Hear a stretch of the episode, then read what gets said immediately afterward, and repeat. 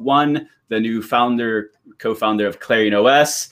Uh, we're going to talk about Eden OS today. Uh, there's a lot of stuff going on. Dan is back in the EOS community. Uh, and obviously, everyone knows Yves La Rose, the number one block producer in the world, uh, the recent recipient of uh, the EOS VC grant to build a community driven grant matching crowdfunding portal. Um, we're talking uh, the new governance model that Dan is presenting called Eden OS. And they, I, I think all of this stuff kind of ties together. I think this is a great episode because we've never had Dan on anything like you've barely been able to interact. You, you were barely able to do this stuff as it was for the last couple of years. And to do it with a BP on my other side is just incredible because I see this episode as a way to uh, reunite everyone that's ever been in the EOS ecosystem. I hope people who haven't been paying as much attention see this tune in and get all caught up on all of the latest things happening because for the first time in uh, since around B1 June, there's more stuff going on than I can keep up with. Like it was literally stressful to catch up on all of the conversations going on uh, to, to just prepare for this. And I, I see this episode as a consensus building episode. So we got consensus between the block producers, the EOS community, the EOS token holders, uh, for the architects of EOS. And I'm going to just stop talking and say, welcome, guys, and thanks for uh, joining me today. Thanks for having me on. It's really good to be able to engage and and get the conversation started. Yeah, so yeah, thank you very much. I'm excited as well. This is my first show with Dan. This is the first time that Dan and I like on. Uh, this is the first time live with video that we're able to speak. Um, you know, Dan is the reason why I'm here, uh, and, and basically has shaped my life for the last three years. And so this is, if I could be blushing, I'd probably be blushing right now. um, so one of my questions here is, did, I, I take you guys didn't have a relationship until very recently, whenever Dan kind of showed up in the EOS community with a, a bang. Like you, you just came out of nowhere. I don't think anyone was expecting, but did, you guys know each other before or talk to each other before, or is this a not too much? Uh, no. No. We spoke maybe a few times, like prior to mainnet launch and maybe after mainnet launch, but very, very little. I would say insignificant, but mm-hmm. definitely in the last uh, two or three weeks, there's been there's been a lot of discussions back and forth, and for obvious reasons. Um, so yeah. The, the biggest thing is I recently got back on Telegram for the yes. first time in a really long time. And so many people were there and just reaching out and mm-hmm. you know having discussion, smoothing things over, right?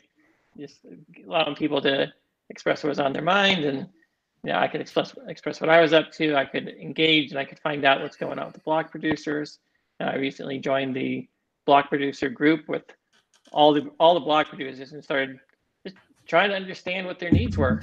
Uh, and, and uh, I, I, think the biggest thing that I've realized is, you know, there's a lot of rumors just circulating about the intentions of people that you have no idea who they are, they're mysterious and so forth. And it's really easy to fall into the trap of, of believing without knowing, right? Just because it's repeated enough. And, and I fell victim of that and I just assumed the worst. Uh, but that's because I was hearing second, third hand through the interpretations of, of others. But I've come to know a couple of the block producers, uh, and I, I, think that there's everyone involved really wants the best for EOS. I want the best, they want the best, and if we could just start to give each other the space to be and assume the best, I think that EOS will work out great. There's not anyone working against EOS other than our own Mm-hmm. suspicions mm-hmm. of each other because we're not communicating. So the the theme of the show, uh, it, it's it's something. Did it come out of the Chinese community, Yves, the "Make EOS Great Again" meme thing? Yeah. So that's what's on the thumbnail. That's one of the themes of today's show is how can we make EOS great again? And when we say again, that means it was great at one point. And in, personally, in my opinion, from the mainnet, the lead up to the mainnet launch all the way up until B1 June was when EOS was great. And then we had the hackathons, we had the announcement of EOS VC, we had all of the optimism in the world.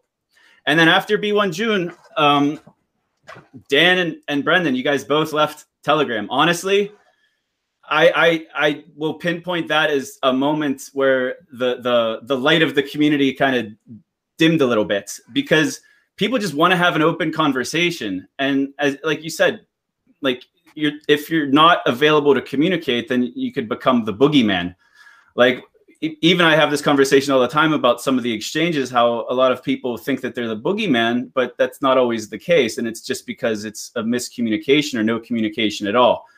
So um, projection, right? In, in, in, the absence of information, your imagination runs wild. It's natural. Mm-hmm. Mm-hmm. So, um, and then continuing on after B1 June, Yves at EOS Rio, you, you gave a, a presentation that was kind of the lead up to your WPS that you're building and it was titled to reigniting the magic for EOS. So you obviously saw what I saw also, where it was like the optimism and the the enthusiasm and everyone just having that go getter attitude. It kind of it slowly uh, diminished a little bit. So this question could be for either of you guys, and we could elaborate. Is like, what do you think happened that that dimmed the light of the community? And not, then we can get into how we're planning to address and how we're currently addressing it to make EOS great again. Well, I think a lot of it had to do with expectation uh, of other people to do something, right? There was looking to block one, uh, and in the absence of communication or clarity about uh, where you know roadmaps and things like that, people just had no idea where we're going, right? And there's just darkness descends on the land. Uh, there and you know, lots of people have tried to step up, but there was always be, because you know there's looking to block one for approval to do things uh, that's kind of you know killed things right whether it's worker proposal systems that didn't go through or whatnot and no one really knew who had authority to say what was going to happen uh, and there's this relationship between eos and block one that's just has been very very strong and now that i'm no longer part of block one but i can engage directly with the eos community I say, hey guys, EOS is its own thing. We can make EOS whatever we as a community choose to make it, uh, and and not wait on block one to do anything in particular. And this is actually, um, you know, I can't speak for block one, but from their perspective, right? They said EOS is a community thing, and block one is producing the software, and there are many EOS.io chains out there as a community, we need to take ownership of it. And so that's been what I've been coming into the community and saying, hey, I'm here. Let's take ownership of uh, EOS as its own thing, as its own destiny, and really focus on what we can do. We've got a currency with a $4 billion market cap and uh, tons of potential, tons of things that can be done with that. Um, and just by looking at what we have and what we can do with it, uh, we can make forward progress instead of uh, looking back at what we thought we might have had or what we might have lost and what we expect other people to do.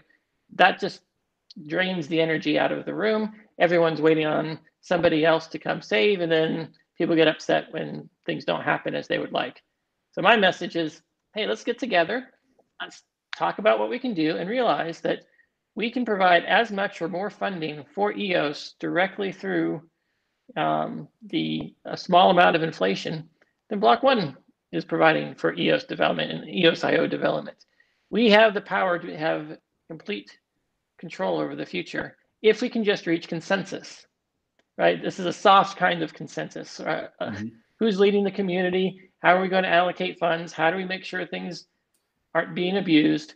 Uh, and, and if we can have that consensus, we can move forward. And, and right now, the only consensus that we've had is uh, wait on block one. Um, and all this, you know, by me saying don't rely on block one, don't expect things from block one, nothing bad about block one. Block one is building the core protocol. They're releasing updates to the system contract. I suspect that staking pools will be coming pretty soon. And, um, you know, they recently funded a grant and th- there's things that Block One is doing for the EOS community, and there's things Block One's doing for EOS.io. That's all great, but Block One is EOS.io. They're neutral to to most networks, and we should be grateful for the blockchain engagement team that's um, that's reaching out to the EOS community and and helping meet the needs that we might have. But if we really want to turbocharge EOS, we really want to ignite the community, we take ownership of it. And that means doing some some basic things like having a website for EOS that is for the EOS community, that is the portal that you say, hey, you want to check out EOS, mm-hmm. get involved with EOS. This is the authoritative website. And that website should be linked from all the coin market caps and, and similar websites instead of you know discovering EOS and coin market cap and then going to EOS.io and it doesn't talk about EOS at all. It talks about EOS.io and everything. There's no in- instructions on how to get the network, wallets, account creation. All the questions people might have are not answered on EOS.io. Um, and so information scattered. And so from the outside, it's just really hard to get into EOS. And so I I came in and I, I was looking at the gaps of, you know, what do we need to give EOS its own identity, free from from block one and the expectations of of what block one should or shouldn't do. Well, it's a lot to unpack. So prior to you rejoining the community to kind of dr- lead it forward and reach a consensus, the other man on the screen here was kind of the lead, I would call you one of the top leaders of the EOS community.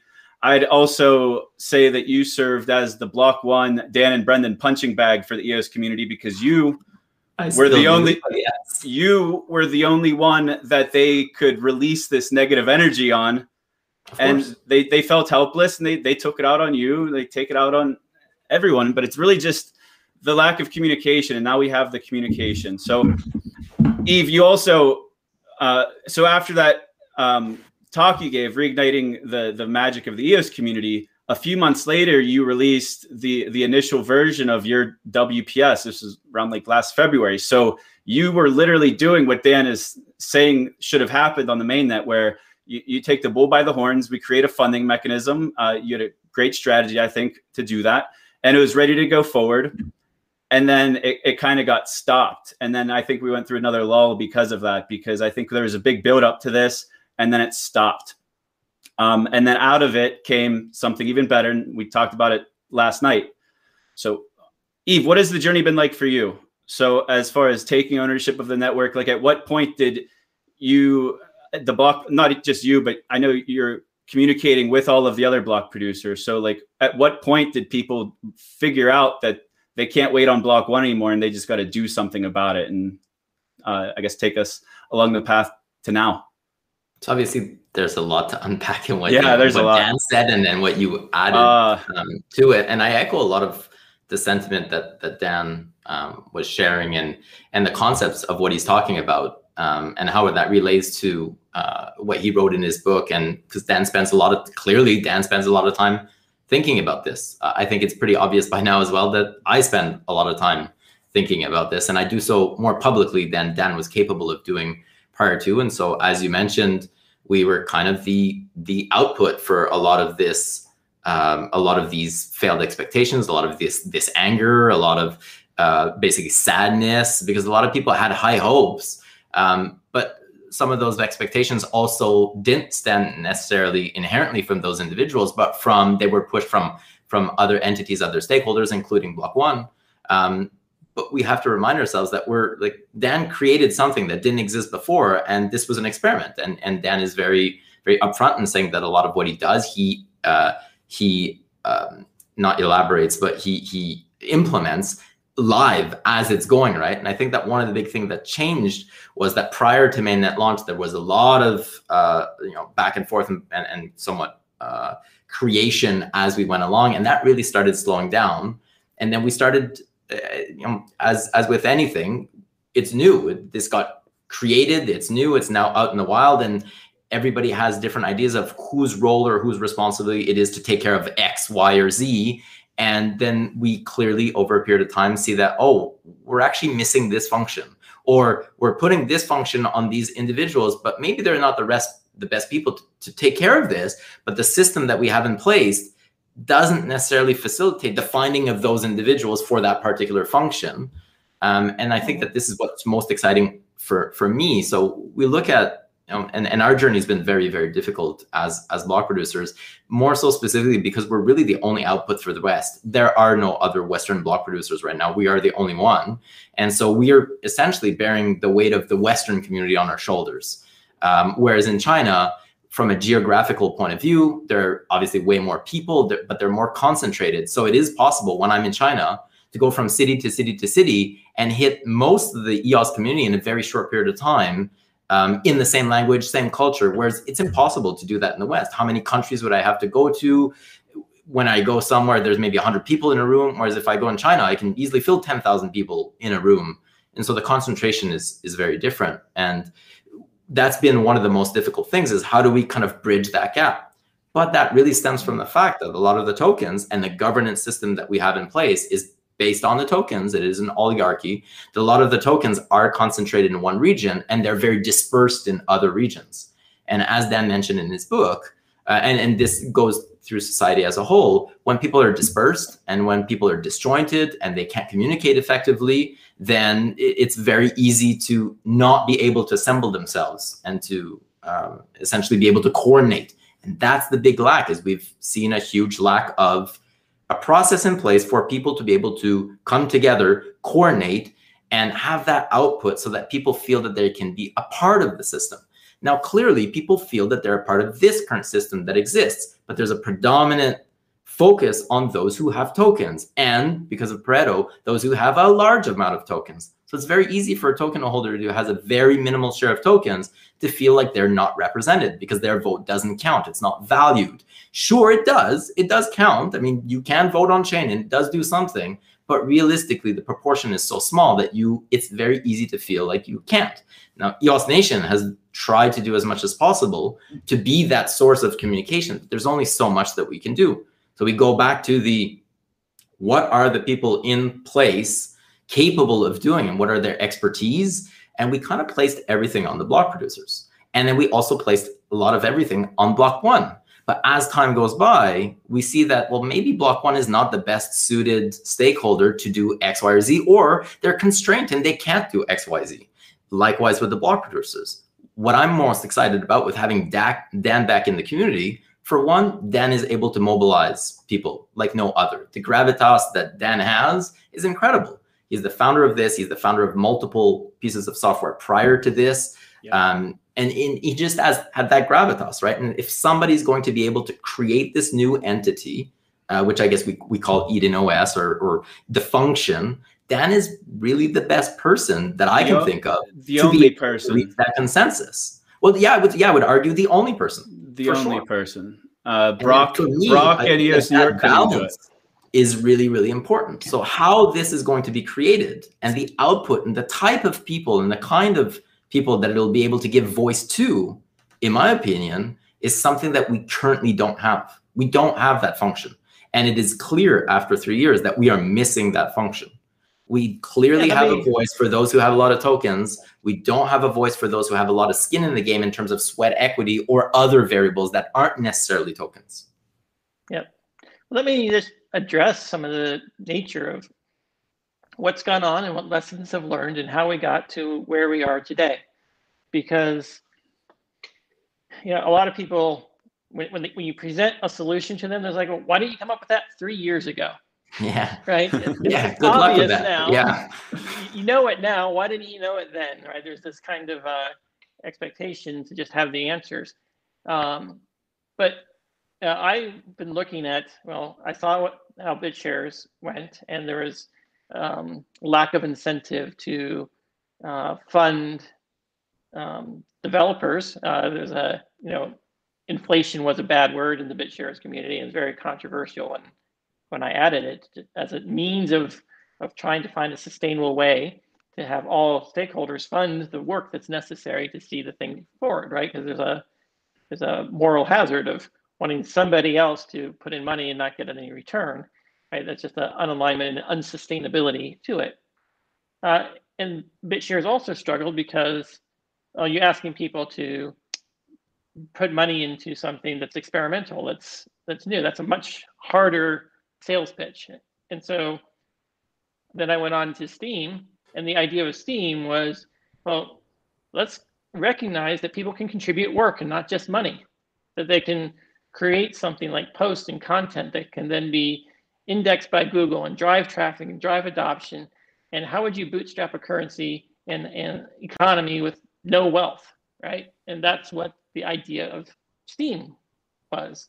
And that was largely successful, except, you know, it was trying to do a massively decentralized budgeting or allocation of funds where people were voting and so forth on subjective content, right? So it was the first attempt to use network inflation to be massively distributed among a large number of people and then grow. Of course, you know, these things are experimental and we, we got to see that, uh, you know, Pareto principle takes over and you end up with some people that have an outsized portion of tokens and then they play a different game of they don't care about growing the whole pie. They just care about growing their share of the pie and they can make more profit of their share growing than trying to grow everyone's. And then there's other ego and and things like that that come into the mix of of things. But we start to see how that created a a culture that started driving people away. Even though Steem at the time was the easiest to use blockchain that your grandma could get on, and people didn't even realize they were using a blockchain. It was that easy, and there were no transaction fees, right? So I'm doing these things, and then we get to EOS, and we're going to bring all the best things of Steem and BitShares, and then add programmability so that anyone can build apps. But now we had a, a new challenge. How do you allocate resources for CPU, storage, and the like? How are you going to govern? How are you going to allocate tokens? So I just implemented the same consensus algorithm, but there is always this Pareto distribution of wealth in the back. Um, and, you know, EOS originally had a proposal for, I guess, a minimal worker proposal system. Uh, you, you identify three accounts that are going to get the most votes, and they're just going to get a proportion of the inflation. And then, then that could fund different, different things. Uh, Brendan and I changed our mind against that when we saw how the incentives were to siphon off the money and not invest, uh, not use it for the good of the community, right? And so uh, we wanted to pause that because there was there was a problem with delegated voting, stake weighted voting for for block producers, and or for resource allocation. Um, and so we need to put on pause. But I don't I didn't have the answer immediately for how do we fix this. You know, do we go back to proof of work? Well, that's an oligarchy too. That's Pareto distributed too. That's wasting a lot of resources too. Uh, do we go to some other proof of stake system? Pareto's dominating there, and we're seeing similar things. So, what is the solution? Uh, how do we do that? And it took me a while to come up with the answer. And during that time, I, I could, you know, we, we talk about staking pools and tweaking things here and tweaking things there. All those things are um, they're going around the edge. They're not getting to the heart of the problem. I didn't get Siri didn't. Siri didn't understand that. You need to break it down. All right, Siri, I'll explain it to you. Hang in there. Uh, yeah, you know, I needed to really think about well, how is what's the nature of cooperation and consensus building, because blockchain is I'd say there's two aspects of blockchain communities. You've got the objective consensus, the real-time consensus, right? The stuff the computers are doing. And then you've got the consensus that people are doing, right? Uh, you know, how are we going to govern the chain? When are we going to hard fork? Uh, what features are we going to add? How are we going to allocate inflation? When there's a bug, how does it get resolved? That, that's the subjective governance. And Bitcoin has it, Ethereum has it, every blockchain has it right? They like to ignore that they have it and pretend that it's all algorithms. But the algorithms only govern a limited subset of consensus, which is making sure that in real time transactions are processed and there's agreement that this is what's valid. But so much of community building is subjective consensus and decision making. And so I got right down to, well, we start off in the in the jungle right. and we're we're animals, and you know, might makes right. That's the only thing that matters. And uh, you know, from a take judgments, and morality, and and any of those notions um, that I guess are unsubstantiated. There's reasons and rationale why they exist, and I'm not saying those are bad things, but fundamentally, might makes right at the end of the day. Uh, sorry, Mike is what might is what happens. It's not necessarily right or wrong. It's just nature. Uh, but when you think about it, two people working together are stronger than two people that are not coordinated. That's might, right? And so the mightiest are the ones that can coordinate the most people working together, and the the weakest are those who can't coordinate with other people. And so there has to be some kind of consensus among any group of people so that they can move together and they can operate together and actually be stronger and survive in nature. Um, and so I started investigating well, what is the rationale for people to come together for consensus? Why are they doing it from a purely selfish and like, you know, we like have a lot of anarchists out there that say down with the government, no government, all blockchain, right?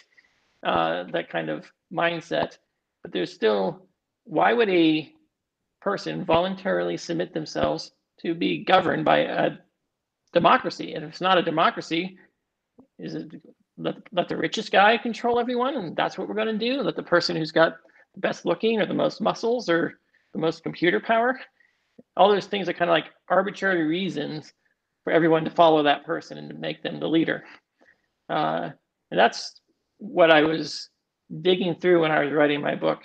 And you know, I had to deal with, you know, why are democracies failing? Why do we have two party systems that don't seem to work? Why the psychopaths always seem to get in power? And the bigger the country, the more evil the leaders tend to be. Um, and those are the questions that I had to evaluate to get from a first principles philosophy basis to answers on how we can create a better subjective governance layer for blockchains uh, that um, can then hold leaders accountable, uh, select leaders that have positive consensus building tra- traits that aren't going to um, manipulate the system to get in power and then and then sap the wealth from everyone else who's participating. Uh, we needed the right checks and balances there, and that's what I was doing during all those that time that I was quiet because I didn't have the answers and I didn't want to just throw half-baked ideas out there or things that I couldn't uh, fully articulate. And that's why I put it all in the book. Writing the book was a process for me of, of organizing my thoughts and keeping track of all these things. And now that I've got that, I actually believe that there's a way that we can create a, a governance system that's inclusive for as many people as possible that gives everyone as much power and independence as possible and prevents capture of political parties, prevents incumbents, prevents celebrities from having an automatic sure win, right? It prevents stagnation. Uh, and all these things are what we need for a decentralized governance, a, a true democracy, if you will, uh, versus a system uh, that's governed by some oligarchy or some insiders club uh, that just they get in power and you can't do anything about it. They control the the choke points on the community, and you have to do what they say or else.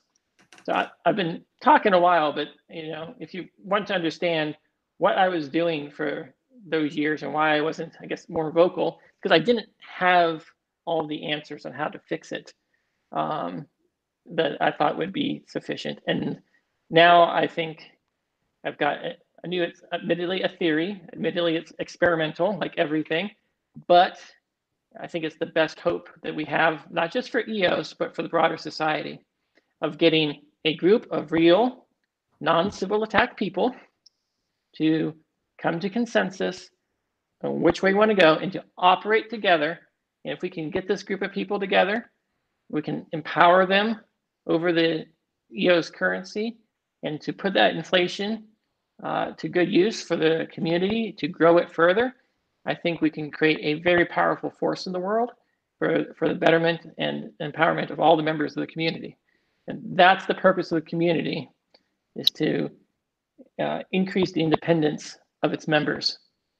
Um, so that's my long-winded answer for where we've been, where we need to go, uh, and and why it wasn't necessarily obvious. And we can go into you know, what the structure is uh, for the audience here in a little bit. Um, but you know that's why I wrote the book. One of one so of the oh, I was I was just gonna say that I I, I I'm gonna let Yves comment on this, but one of the things I've seen in the community as Dan's been presenting these ideas for e- Eden OS or the Eden DAO is none of this matters if the block producers won't accept it. Like, what do the block producers think? So I think uh, res- respond in whatever way you plan to, Yves, but uh, please address uh, w- what you've seen and heard from the block producers since you're the one that kind of has consensus with all of them. Sure. So I guess the first thing I wanted to to, to say from what Dan said is I think one of the key components um, that that's still missing for me and in, in how this plays out uh, is the timing aspect of things. So time is going to be an incredibly important variable in the political playoffs in the sense of how often does this process reoccur and and obviously if I think you even address it that let's say we do it one year, well, maybe there's incentive for people to do things at the beginning of their term, at the end of their term, and very little in between. Um, so the, the stagnation, it will be essentially a, reserve, a reverse bell curve, depending on which point of view you look at it. Um, so how would you address that, or what's the idea with that in terms of of timing wise? I know that it, it was talked about one yeah. year, perhaps faster. In comparison so think, to uh, with the block producers, comparatively, it's an ongoing every block essentially gets updated. How can you essentially fall upon a time variable that's quick enough not to induce stagnation but that's long enough to actually get things done? Sure.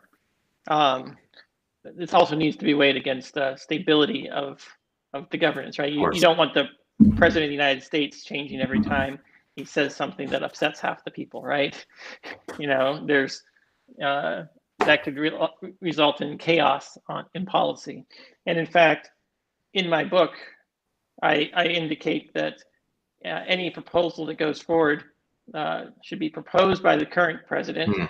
and then the next president has to ratify it before it comes yeah. into the law, so that the people actually have a chance to veto or, or change if they don't like what it is.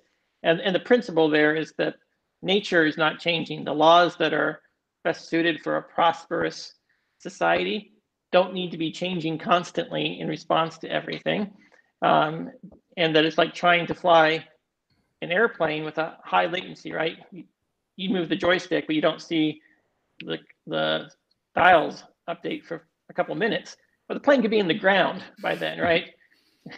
People changing policies in, in the government, they, they're yanking on the joystick left and right, and the consequences can take years or decades or sometimes centuries to play out.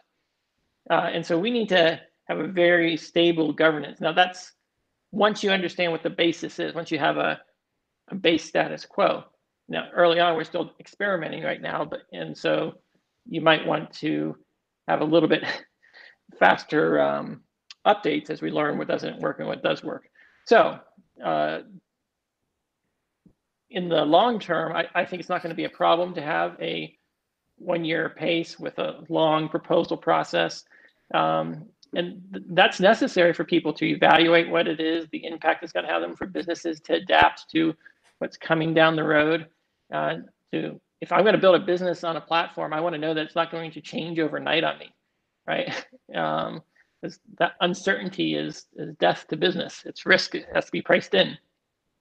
So as a community, the goal of the governance should be stability. Um, now, st- um, so there's that aspect of it. Uh, we've we've kind of jumped right ahead and assumed the audience knows what, I'm, what we're talking about with political playoffs and, and the they're, like. They're pretty um, hardcore. I would say that Okay. If they're tuning in right now, yeah, yeah, th- yeah, there's like a level of abstraction here with the everything EOS audience. Like I would just speak under the assumption that they they know about the political playoffs. These okay. are some hardcore people. All right.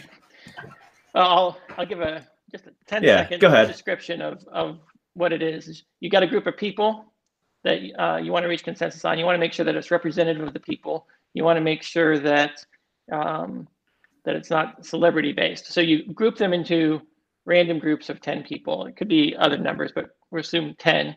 And they, they each appoint a leader just from their group, which means each group only ever has to consider the people that are in their group. They don't have to have global knowledge. They don't have to be experts on every topic about how the blockchain works, how economics works. You just have to evaluate the people you do. Do you like them? Do they understand your concerns? Do you trust them? Do they have reputation? And, and so forth. And that taps into the wisdom of the crowds uh, because people, you have lots of people making independent judgments focused in their local area. Uh, and so there's more focus on more people and every single person. If you can convince 10 people, you can get some power. And their proposal for Eden is that if you can get even elected by 10 power, you're given a budget from the inflation that you can start spending to, uh, you know, fulfilling whatever campaign promises you made to your little group of 10 to cover your costs of, of just being a, a, a community member at that. And then once you have the representatives from each group, you repeat the process. You, you divide people into groups of 10 and so forth. And so depending on the size of the community, this might take three to uh, four rounds. If it's a 100 million people, you can do it in, I think, seven rounds or so, seven or eight rounds. Uh, so it doesn't take too many rounds to select uh, from a large group uh, a set of leaders. Um, and so my proposal is the EOS community uh, come together. This, we use this process to select a group of leaders, right? A couple at the top, middle layer, bottom layer, uh, and then we we trickle budgets down and we give autonomy down to to these groups so that we can fund the projects that the people want um, and that the people are interested in without everyone having to understand every project without um, having to have a massive campaign audience to get uh, attention of everyone so they can vote for what you're doing uh, and in that way, we can get a lot done in parallel, but still with integrity. And we have leaders and a and a way for information to flow down, you know, up and down the the chain. Um, and so that's the the structure of political playoffs. Uh, it's designed to select the individuals who are most effective at getting consensus in a group of 10, because you have to convince seven out of 10 people to select you. And if you can't convince seven out of 10, that group can't promote anyone forward. So consensus building is the skill that the playoffs are optimizing. Kind of like, you know, if you have basketball playoffs, it's going to be the tallest, best shooting basketball players that are going to be the ones that advance. If it's chess, it's going to be the people that are best at chess that are going to advance. Here, the best consensus builders are going to be the ones that advance. And you know, I you know, people ask, what type of person is this going to be? Uh, and my my theory is that if you had someone like Marshall Rosenberg, who invented nonviolent communication as a means of having empathy and not judging people and resolving disputes between warring tribes, people with that type of personality are going to be the most likely to advance because they can hear the needs of everyone. They can they're not going to be judgmental, and they're going to be able to connect in a way that then allows people to reach solutions. And I think that that type of personality and those types of skills are the ones that political playoffs will select for. And that's what you need for community unity uh, as we're trying to move forward. Yves? Uh, well, I, can address. I, agree with mm. with what Dan just said. Uh, I, I, think that that's what's going to result in happening. That there are a lot of people that that have been asking what would stop, for example, the same people that currently um, hold positions of power in EOS, uh, arguably the block producers, from being successful in a system like that. I think it's a different skill set. So, one, I don't think that they would necessarily make it that far. I don't think they'd want to make it that far, regardless. Like, I don't think that that's that's not something that would be of interest to them, first of all. But I don't think that that's what was result. So, regardless of whether or not they'd want to, I don't think that that's what's going to be the output, uh, which is why I think it's a really good balance for that. So that really represents a different kind of person, or really both represent people. So both represent communities, but they are clearly, it's obvious by now that there are different communities, there are different, there are different types of people, different points of view. And at the base, ideally, I think the idea is that you start off with having a second one, there's nothing stopping from in the future having multiple of these which represent multiple communities multiple types of people cultures languages whatever it may be whatever that that line is between you know both daos or whatever you'd want to call them i think that you know start off with one and you'd add multiple over time and. Ideally like like dan says in his book at some point you have so many of them that they each have a voice so everybody feels like they've got a voice in some way shape or form or each voice is somewhat represented in some way shape or form whereas the current system does not does not really facilitate that, but it also is not designed for that. That's the big thing is it's it's not designed for that. So of course that's not the output you're going to get. Um, yeah, so it, just to, to mention it, that part. Mm. Yeah, in my book, I call for democracies of democracies. You don't mm, want yeah, 100 yeah. million people in one political playoff. You want autonomous communities, and then you have groups of autonomous communities, right? Just like in theory, we have states and a federal government uh, the states would each have a leader, and then they use political playoffs to select that. And the key is that the it's a recursive fractal kind of governance structure that maximizes the power of the individual to have a change, a chain reaction on the entire system. Like if you if you look at the cover of my book, it's it's uh, one individual here who knocks over a small domino. That's their local community, and then as that local community reaches new consensus, they can knock over a bigger one and eventually you bring down the empire right or you, you change all of society but it's only possible if you can reach consensus at a local level and actually affect change at the local level without dependence on having to get change at the global level first um, and so, that's Big uh, big shout out for Dan to bringing his book and just casually shilling the book in the middle of the stream. It I, makes I, think of Linus Tech Tips when they take out and look at this Linus Tech Tips water bottle. I'll, I'll, I'll show. Really I saw it. You published uh, an NFT for the book today, didn't you? Yeah, I, I saw it. The... I did. I did. I, I, I have been accused of not having used uh, EOS, and for a number of reasons. I guess this is something else that's worth discussing uh, so many of the things that I wanted to build, whether they're decentralized exchanges or social media platforms with tokens, they have all these tokens that have all these regulations and and concerns around it. And so, what kind of apps can you build that don't have tokens that aren't going to be considered securities and and yet still benefit from blockchain? Uh, and that's uh, and, and there's just so many consequences of just engaging with the blockchain, particularly if you're a high profile individual that has you know regulators looking at your every move. So uh, I hadn't actually used the EOS blockchain uh, that much, uh, other than uh, tr trying out a prediction market. But today I got in there. I, I created a uh, NFT for the uh, cover of my book, um, which is up for auction right now. And I, I did that with, um, I guess, Atomic Assets on on EOS. So you know, I've used EOS. It's it's great to see all the great tools that people are creating. I I love the concept of NFTs. Um, I, I think it's a, they're a little bit of a bubble right now, but uh, it's it's still fascinating. It's kind of like fine art.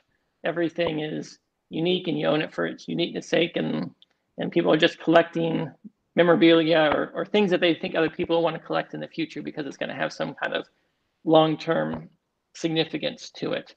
Uh, and so that's it's really cool to see what people are, are doing there. It's actually good timing though, because up until what maybe a month or two ago, there really wasn't an NFT marketplace on EOS and EOS Nation. You guys kind of have something to do with some yeah, of that? We did, we did, the first one. Well, so we have an NFT studio. You should check your messages down.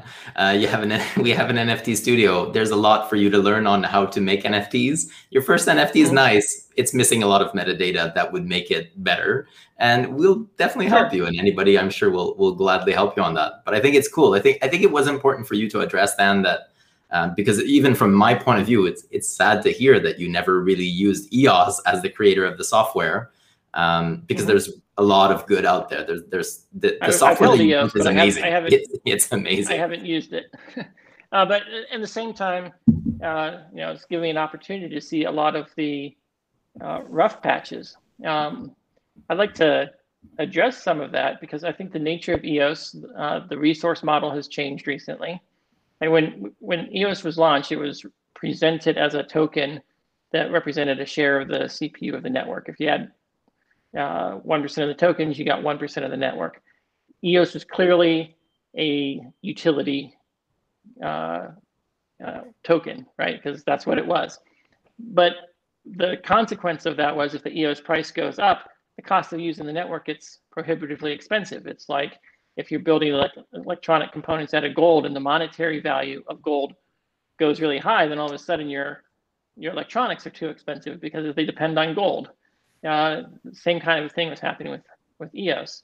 With the new resource model, EOS is uh, more of a currency, and the currency's uh, unique market is they can the resources are only available in that currency. So it's kind of like the petrodollar, where oil is only available in dollars. Resources on the EOS network are only available in EOS. Um, and that's a, a pivot from EOS as a resource to EOS as a currency, which is an important distinction because I think that EOS as a currency is the future direction for maximum uh, adoption. And I think EOS makes a far, far better currency than, than some other networks. And it's because it's scalable, because the cost of transacting is low. Uh, it's because it's more divisible than Bitcoin or Ethereum.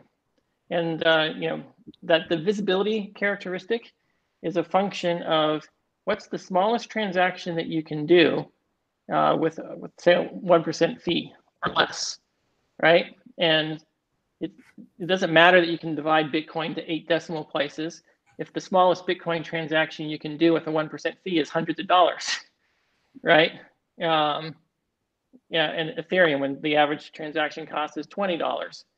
Uh, these types of things mean that unless you're transacting in big quantities, it's not divisible. In fact, gold coins are more divisible than Ethereum and Bitcoin, in that you can get a tenth of a ounce of gold about $200 worth. And that's something you can actually transact with without any transaction fees. You can't transact efficiently in $200 worth of Bitcoin or Ethereum. Um, so as Bitcoin and Ethereum grow, it's going to go the same direction gold went. It's all going to flow into the banks, whether it's an exchange or, or some other middle layer. And the banks are going to issue IOUs for the Bitcoin and you're going to transfer it all around. And the average person is not going to own Bitcoin or Ethereum. They're going to have claims on Bitcoin and Ethereum de- denominated assets in exchanges. And eventually, you know, maybe governments will say, well, sorry, you're not allowed to control the private keys, right? They're already talking about that type of thing. And then, um, then you start getting fractional reserve then eventually the reserve disappears, and then Bitcoin just becomes a unit of account that's printed to infinity because the people don't realize that Bitcoin, or like the dollar used to be amount of gold, that a Bitcoin used to be one of these 21 million assets. Uh, and I see that that's the direction it's going to go. And it's going to go in that direction because the base layer is not scalable enough to allow the people to transact in it directly. Uh, and so, they can't transact in it directly, then it starts falling apart. This argument is good for theory against Ethereum and Bitcoin, and it would have been a great argument two or three years ago. But today there's other scalable blockchains. So, in your mind, like what would make uh, EOS a better currency than something like I don't know, like Solana or some other next gen sure. like blockchain? Well, let's talk about what makes a great currency a great currency is based on the country that issues it, the country that uses it, the economy behind it, the people are what make a great currency. If we want EOS to be a great currency, we have to create a great economy where people are using the currency to buy and selling using it as a currency. Right? NFTs bought in EOS, great. DeFi that uses EOS as collateral, great. Both of, both of those things are using EOS as currency they're building the independence of the community. That will add value to EOS as a currency. Um, if if the only thing that EOS is ever used for is is resources on a network, um, and everyone else is, you know, let's say Bitcoin, Ethereum, and whatever other token uh, get proxied into EOS, and it's going to be like the New York Stock Exchange. You know, they got the value of the exchange itself versus the value of the shares being traded on it. Uh, there's a really big difference. So I see the key to adoption is to focus on the economy, which means we need things like the EOS marketplace that's going on in Venezuela. And we need to have more assets for sale. We need to create auctions and eBay type interfaces that use EOS as a currency. Uh, and there's lots of tax challenges with using cryptos as currencies. But as a community, uh, the currency use case is what's going to drive and is the only thing that justifies the value of any of these tokens. A lot of what would need to be built uh, will hopefully at least reach some sort of resolution with um, the community grant portal that we were talking about yesterday. These are all great things that um, they might not necessarily be prof- profit driven to get get the foundations laid. You got to build the public road system first, and right now we're kind of lacking certain things. Um, a, a, a, big uh, recent um, example of this was whenever the Blankos went live for the pre-sale. You could pay with all of these other currencies. You couldn't even use your EOS to pay for a Blanko, uh, uh which was an EOSIO EOS potentially based project.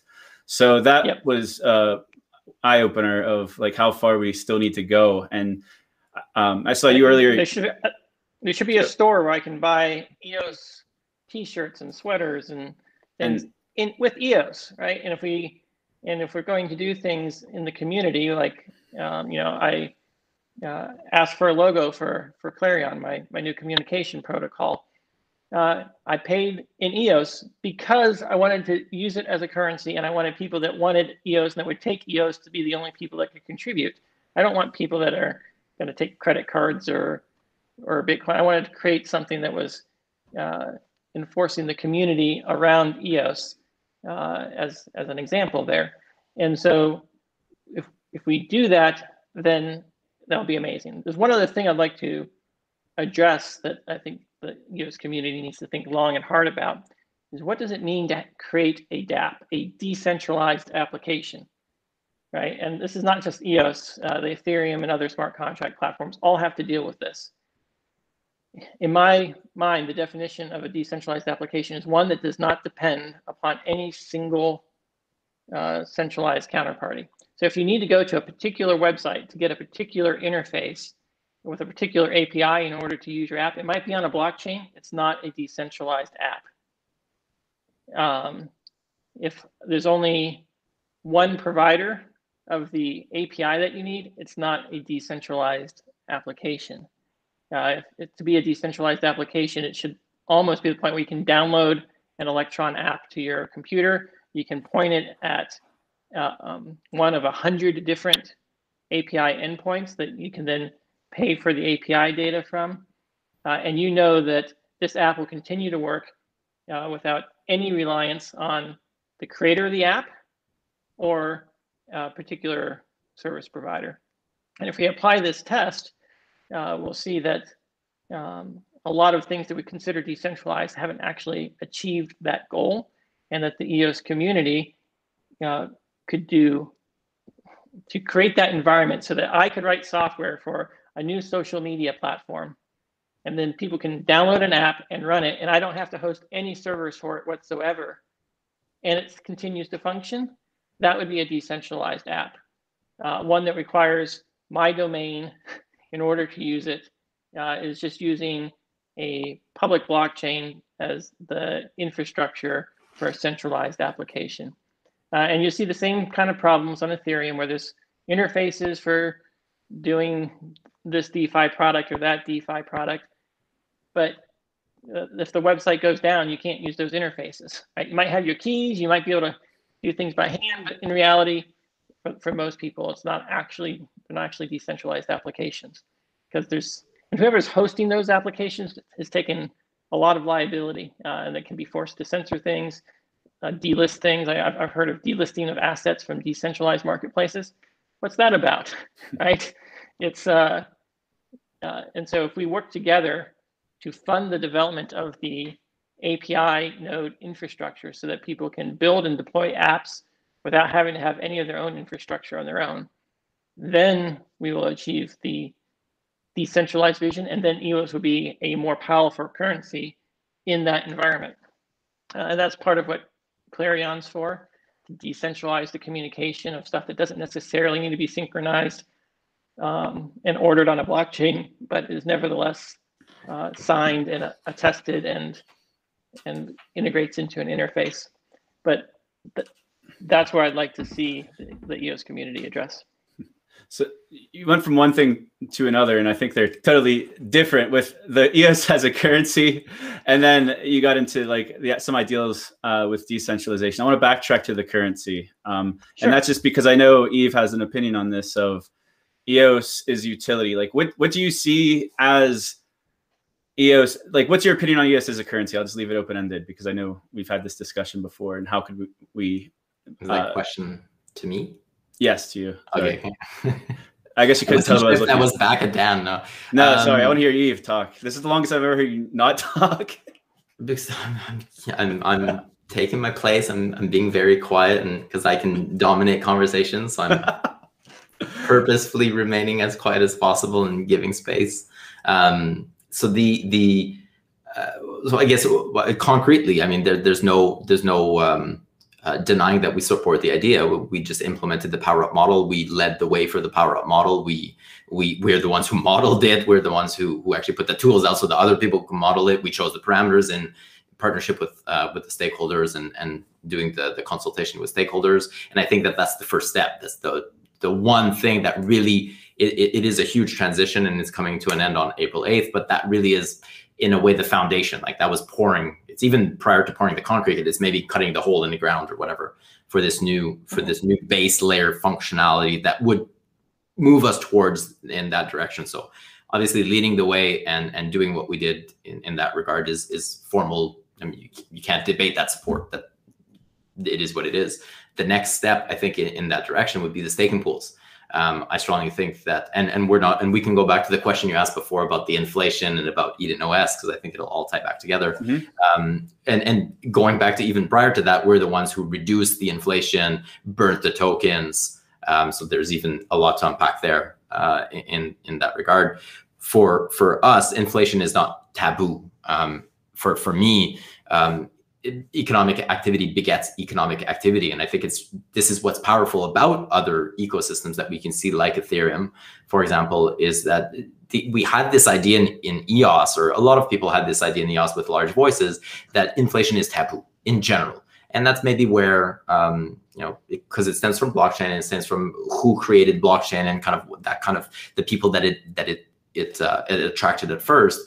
But inflation is not necessarily taboo. There's a way um, for and, and this and we don't know we don't know the answer but there's a way for economic activity to actually generate more economic activity. And ideally for the the the, the whole to not be a zero sum game you need to keep attracting external e economic activity as well. And this is where we're stuck right now. We're not attracting external activity. And so we're just inside within the own realm of EOS right now, recycling all of this economic activity, whereas competitors, arguably right now, the other competitor chains are not only in uh, incentivizing economic activity within its own realm, but they're also encouraging and attracting external economic activity. I think for us to be able to start um, increasing the external economic activity to, to be ported on chain, obviously there's some foundational tools that are required, some some some bridges and some payment rails and there's a lot of that kind of stuff that's required. But also i think incentive wise we need to rethink the way that we currently have the incentives. The power up model is one. The staking pools are another where if done um, in a certain way it would be an attractive feature an attractive sell for hey people um, you can come to eos you can basically bring your assets onto eos and there's a lot of people who when we talk about large sums, for them, this is perhaps a small percentage of their asset portfolio. But for us, it's actually a large amount. So volume wise, large, percentage wise, very small for them. And all they want to do is park their assets, not touch them, not do anything, but earn that risk free base level inflation or, or uh, you know, dividends. Um, but then with that, that's now in the system, that's liquidity on chain that can now beget more economic activity. And that if we're able to, right now we only have 1%, let's say, to play with. And we see that that 1% has been optimized. There's no doubt in my mind that the, op, the 1% as it currently exists over the last three years has been optimized. Regardless of whether or not you agree on how it's been optimized, it has been optimized. There's no doubt in my mind about that. Adding new inflation to the mix, one of them being, for example, Eden OS, which I support, having a set amount of inflation um, and and I will I will lobby on behalf of the other block producers, and I will lobby the other block producers to bring this change to light because I think it's important because of what it unlocks and what it's capable of producing. I think is more valuable than the cost to it. Obviously, we won't know until we actually do it. But what is the risk of not doing it? At this point, I think far exceeds the risk of doing it. There's yep. no doubt in my mind about that as well. And I strongly believe that based on based on discussions I've had with others, that they also believe the same thing. People who are in a position to be able to vote on inflation, so other block producers. Um, so we've got the staking pools, which would be kind of the second part of transforming EOS into a usable currency. We've got this Eden OS aspect of things, which is also transforming um, or, or bringing to light, I think, another function that currently doesn't exist, which is perhaps more of the vision, the direction, the maybe some marketing. It's whatever it is that is going to be output out of that won't need to focus on whether or not the chain is alive tomorrow, whether or not the chain will be able to handle what they can come up with, whether or not if magically they attract a million users tomorrow, chain will be okay with it, whether or not the chain will continue functioning regardless of the token price. That part we've optimized. What we're missing and where inflation come come into place is the attraction of external capital, which I think can occur with the power up model that's now in place, the staking pools, and then the attraction of the vision, the ideas, the direction, the the the the non-tangible, more subjective things that that really require a lot of sweat equity, but that isn't necessarily it's hard to to put a, a, number on it at any given time because it's more long term. We don't really have that, and I think that that will come out of the Eden OS um, side of things. I think that answers yeah, what, kind of three yeah, different what, questions that you asked. Yeah, yeah. You answer all your questions. I don't want to interrupt. Sorry. Uh, I'm, I'm, I'm, good. That that's yeah. You guys can yeah. go. So, so let's talk about what I think Eden um, can do. Um, it can create an incentive to invite people into EOS uh, and and creating the EOS evangelical uh, promoters out there is how you grow the number of people involved. And the number the creates a support network for the people that are coming in right? So that people aren't just coming in. The, the reason why it would incentivize people to invite is because you're going to be assigned to a group of 10 people.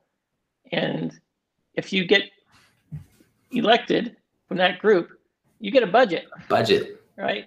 And, and and you can get that budget. You can do everything. You can keep it all for yourself if you like, or you can give back. Right. So you can pay a small mark amount to participate in the governance, and then get some authority and some power and some influence. And all those things can be attractive to people who just want to go do good in the world and want other people to get on board with the impact they want to be. Come to EOS, and it's, it's not like you've got to apply for a worker proposal and no one knows who you are and no one's going to vote for you because you're unknown. You just have to convince seven out of 10 people that you've got a good cause that's worth funding. And, and I think that's a, be a real attractor. And the bigger the budget and the smaller the community, the more money that each one of those people will have authority over, right? Yeah. And so as the community grows, obviously that budget gets divided among more people and it starts to shrink. But countering that, as the community grows, in theory, the, the currency is growing in value and the budget's growing with it. And that's what everyone's seeking is to see the EOS economy, the, the number of people that are citizens. We want to maximize decentralization of control. I can't think of anything that maximizes decentralization more than the governance process I've laid out here. Because every single Pareto distributed system is going to be controlled by the 1% having 51% of the control. Every single one, proof of work, proof of stake, delegated proof of stake. But with Eden, it truly is democratic, unlike all the other democratic systems that we have, which I call democratic in name only or dinos. They, they appear to be democratic because there's voting and it's one vote per person, but in practice, due to uh, rational ignorance, due to um, other factors in the media and selection of the candidates and whatnot. There's other factors at play that introduce the Pareto distribution which allow incumbents to have the advantage and, and so many things. But with Eden, I think is going to be the most decentralized consensus building algorithm uh, for sub subjective consensus building, and that it should build unity. And that's that's really what we're all about with blockchain. Right? We want to reach consensus, get the protocol level consensus, and then you've got the subjective governance layer consensus. And I think that could really set EOS apart and could create a movement of people that want to be part of EOS just because of the consensus mechanism. Because imagine how much better the world would be if we had truly democratic societies where people opinions could be heard, where increase, increase their autonomy and and so forth. I think there's a lot of appeal to be involved in that, right? Because it's not just enough to have a community that's, hey, when moon, make me money. That mindset of inviting people to a community to buy the token so that you can make money. Well, the only way you make money is by selling the token. That's not a, a good thing to bring people into. You want to bring people and say, hey, come buy the token. By the way, I don't want to sell. You know, I want to be in this community and, use this currency and, and see this change in the world. And that's something that you want to invite people to instead of begging people to buy your bags. So I'd like to address that part because I've heard you say that on many occasions, and I I agree to a certain extent. I don't fully agree. So I agree that in order to lock in the gains, you need to sell. But on paper, knowing that you own assets without selling them still brings freedom to a lot of people. So the idea that yes. the currency that you're holding increases in value without actually locking in that value is still freedom in itself. So I'd like to make that distinction. Um, yeah. And and this is what I think is a lot of the frustration of the community is that they're holding on to assets that they've seen decrease in value. They feel like they're a slave to the system because once they sell, they're locking in that loss. And so they don't sell. And so they're stuck in the community and all they can do is bitch mm-hmm. about it. So we see the reverse, right? So I'm not convinced that just the token price rising means that people leave the community. Uh, I, not not, not inherently to 100%. Some will, sure. some will, some, and some will perhaps also create a drip. And so they'll sell yeah. a little bit in order to be able to survive. But as the currency goes up, they need, don't need to sell as much. And so they're still part of the community. They still own the asset. So I don't think it's an let all. Me, let me rephrase that, right? It's, it's the, it's the, you want a community that wants to be in the currency, of course. Uh, they want to be a part of it no matter what the currency is doing. Obviously, they prefer that it's going up because that means the community is growing in power and in economic might. Right? So the community is growing stronger as the price is going up because people want to stay in and they don't want to sell. And uh, and if, you, if that's the outcome you want, you can't focus on make the price go up because that's sending the wrong message to the people you want to attract in. Mm. Right? Because people want to join something, they want to join a group of people that don't want to sell. That's when the price goes up. Uh, yeah, well, the, the token valuation is a variable. It's not the most important variable, but it definitely is an important variable. It definitely is a tangible representation of value. Um, and I would agree that the stronger the community, theoretically, the stronger the the the, the currency in this case, or the, the the token. And so it's one of the factors that I think was never really addressed, especially in the West. Um, in the mm-hmm. East, that is definitely more front and center um, in terms of discussions, even discussion being held and being able to to talk about it. Whereas in the West, it was always somewhat taboo to discuss the fact that perhaps you're in here because there's financial ties linked to it. And so we saw kind of a void of never talking about it to that's the only thing people talk about. The pendulum just swung way the other way. Um, so I think that a lot of the frustration comes from that. From it's the release of three years not being able to talk about it while it was going down. But anyways, we, are kind of going on a well, tangent there. I don't. I mean, think about, about, what it enables. Like pr price does matter in a lot of ways. Um, two years ago, you would see block. I mean, this was before the voter awards and stuff, but there was just more capital to go around. There's more projects being invested in because whenever you're in big profits, you're able to invest to grow the system around you and there were like a lot of more events sponsored, things like that. And that's sure. I, I, I'm not disagreeing that the the goal is to increase the the value of the community currency by producing economic activity. I'm saying that with that goal, the best way to achieve it is to focus on building a community that people want to be a part of, yes. building an economy that people want to be a part of, and that when you do those things, you get the result you want. Correct. You focus on the results in in place of doing those other things, uh, or or you know then it kind of creates the opposite of what you want. Then you this is applies to all areas of life. If you're working at a job and the only thing you're thinking about is your paycheck and getting a raise, uh, that's different than saying how am I going to produce most value for my employer uh, and so forth. Right? It's a it's a mindset. It's a way of being that um, you know the paycheck-minded employees sabotage their own career advancement, whereas the passion-driven employees can will naturally start um, have, have greater success. And that's, that's not a hundred percent rule, but it's a general statement that the more you focus on what you don't want, the more you focus, which is the price going down, right? The more you focus on the thing you're measuring instead of the thing that causes it to grow, uh, you, you're you're not focusing on the thing that's going to get you the results that you want. And so, which is why it's important hope, to now focus on where we're heading. Mm-hmm. Where are we going? Yes. That's the important. Yeah, where where are we going? Who are we going there with? And why are we doing it? Um, and, and I want to create a community that's maximizing the independence of the people uh, to be as financially independent, as socially independent, as technologically independent uh, as possible, so that we can be as free as possible together. Uh, and that that is a mission that I think a lot of people can get behind, uh, and that will attract people and that will produce the results you want. Sure, a lot of people can get behind the pump and dump, uh, and a lot of people can get behind FOMO, but th- those don't have lasting long term. Right? You have to sell the top, right? It's like GameStop. Everyone piles on, but you know this thing's going to crash, and it's just who can get out first. And most people end up hurt.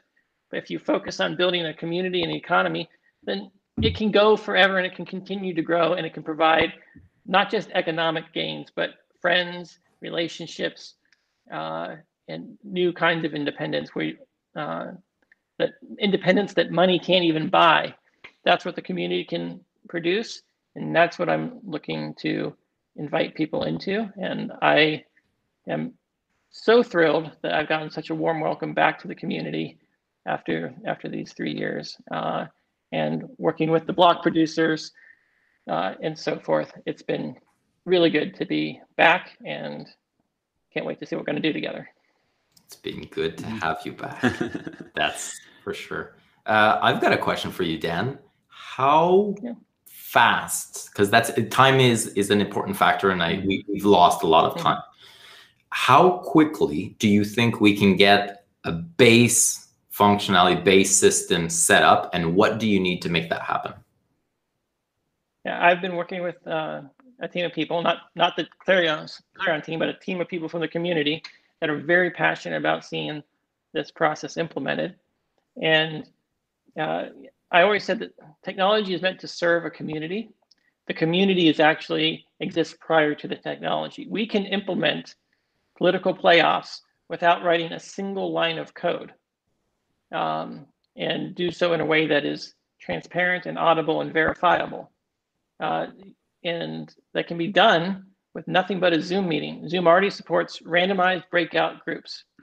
Uh, and so we can vet people, we can get people in, and we can hold the very first political playoff uh, in the next couple months, um, even before we get the technology to select a leader for the first year and, and, and a set of leaders for that first year.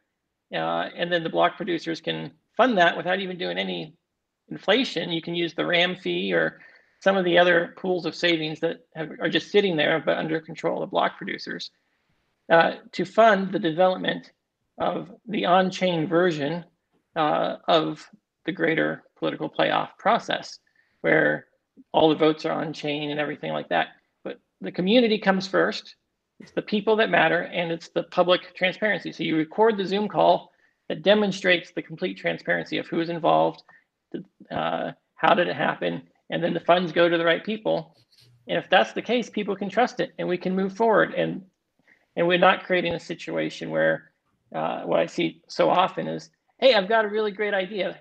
Let me build, you know, spend $10 million building a prototype and then try to get people to use it and people don't like it. Maybe political playoffs, people don't want to be on camera, or there's there's some aspect of it that we don't know.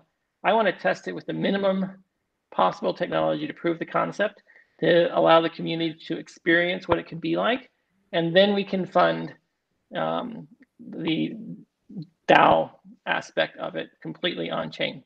But selecting some leaders in the community, getting them some funding in their hands, uh, I think we can do in a couple of months. Uh, if the community is open and the block producers are open to um, an off-chain, off-chain soft consensus um, based on political playoffs. And then do you, so the, the current idea is 0.25% of inflation after the system is live and running and then essentially implemented. How much funds or how many funds, because people are going to be asking, and obviously that's going to be my job to go lobby to get those funds. Give or take, what do you think is required to actually start this up? Do you have you thought about this? Is there a number in mind? Well, there's a lot of putting on the spot. Feel free not to answer. yeah, I, I can't give you an actual number of what it's going to take, but I can put it in perspective. Yeah. That uh, you know, ten million dollars can hire fifty devs, right, uh, and fifty reasonable devs at Western wages, um, and that can do a lot. Fifty devs working just on this is bigger than the block one team working just on EOSIO, right? That is a lot that can be done with just 0.25% inflation.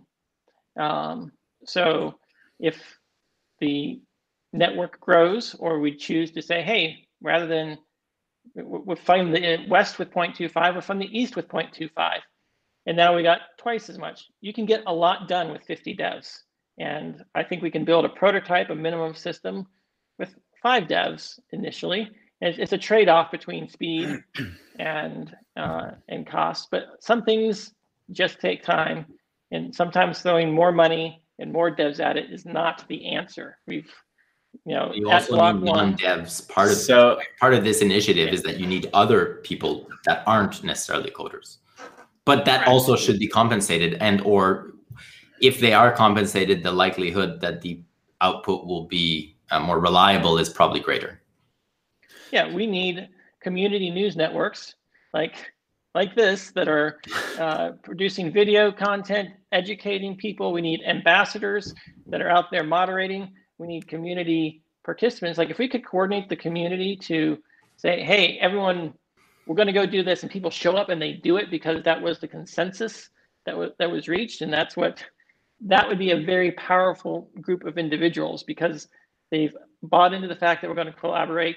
They've bought into the governance model, and they're going to honor their agreement to follow the leadership and the rules that we've set up. And when they make a request, things happen. You know, that's how we get real change in the world. Uh, and I think that this process and EOS has can do it. Um, so I'm saying that there's a lot that can be done with with that budget, increasing the budget and spread, spreading it out across more people with more autonomy right? Trying to micromanage budgets and trying to, um, you know, hold things in escrow and then have someone evaluate whether or not it's been done. It slows everything down.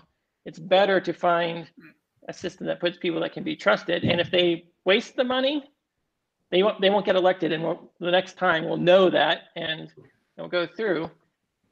The the point is to generate economic activity, to allow a lot of ideas to flourish and and to do so with some some accountability. Uh, and I think that that's what Eden has the potential to do.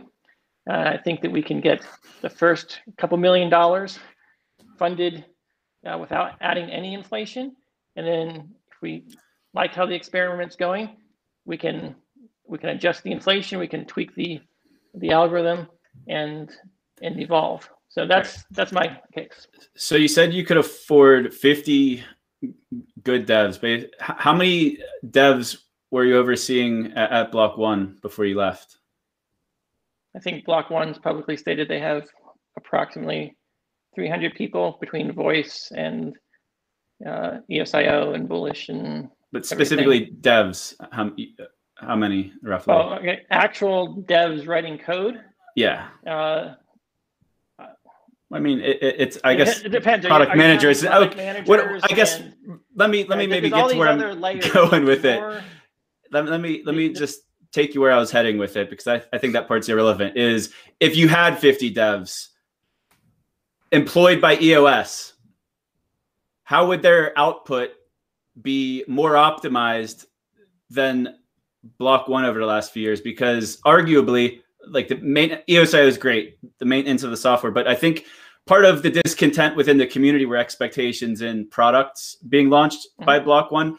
And I'm assuming that there's less restrictions and limitations building out in the open, like in a like with it comes down to autonomy of the developer. Is the developer choosing the task they're working on? Are they passionate about the task they work on? Do they have the ability to publish? Do they have the ability to cooperate with people that maybe aren't getting paid um, to do so? Uh, the more autonomy you give people, the more productive they can be. It might be a little chaotic. There might be redundant work and so forth. When you have a big organization that's trying to create a coherent product that's managed to particular schedules and deliverables and and sprints and public communication standards and documentation standards all these things can really slow down development compared to giving one dev free reign. I, there's there's a dev you know a single dev can completely build a, a functional prototype of voice in three months. One dev three months right Steemit two or three devs built a functional social media platform in just a couple of months devs can be incredibly productive if you don't have the layers and layers of bureaucracy uh, on top. And the more professional you try to get, the more you try to get into a product pipeline that has a particular release date and uh, regulations and all these other business concerns. Those things just add overhead that slows things down. So, how fast a dev can go is minimizing the number of meetings they have to attend.